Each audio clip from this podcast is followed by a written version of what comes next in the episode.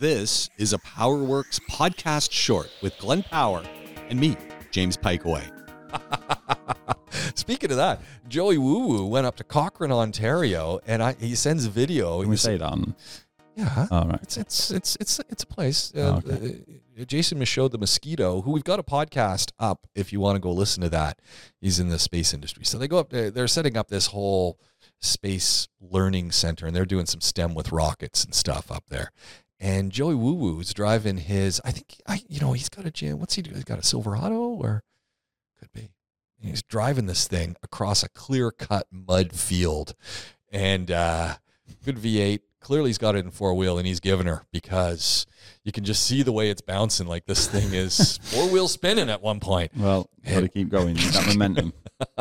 but but you know Joey Woo is kind of a fanatic for cleanliness, and you know the Buick Regal that I got grass underneath on the differential for driving it across a field years gone by with my girlfriend. I say that was date night, though, wasn't it? It, well, So, it was with girlfriend now wife, Yeah. and you know I, I give him back the car, and he says, uh, "Brother."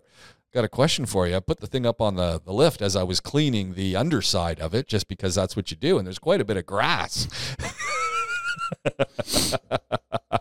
Got to so- do what you got to do. So I, I was curious how he was going to deal with this rather dirt caked Silverado that has uh, been doing some mutter fun.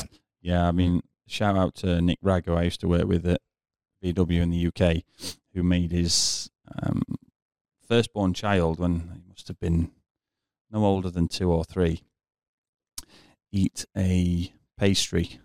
I believe it was a cheese straw um, in the rain, Oh, cold and wet, oh. before he could get in his car. he had an old, well, he called it by its Nissan name. It was a Ford Maverick, but he called it by its Nissan name because he wouldn't have the, he had a Ford, but he wouldn't let wouldn't let the kids in it eating pastry. He had to stand in the rain and wind on a nice winter's day. Same man, actually. We called him one Saturday to see if he was going for a beer. And his wife answered the house phone. He never used to answer his mobile to us. And his wife answered the house phone and said, Oh, hang on, he's just out in the garage hoovering it. Back in the garage. Still give him some for that, actually. It sounds like Oh. Joey Woo Woo. Yeah. Yeah, he was uh he was always one to get with stuff like that. I mean, I like being clean and tidy, and Yeah. I think most most mechanics do. But Yeah. he worked next to um, my best mate Mark, who was the least clean and tidy mechanic in the world. Like Oh. if there was a job that nobody had done before, like a new model, and it's like, oh, how are we going to do this?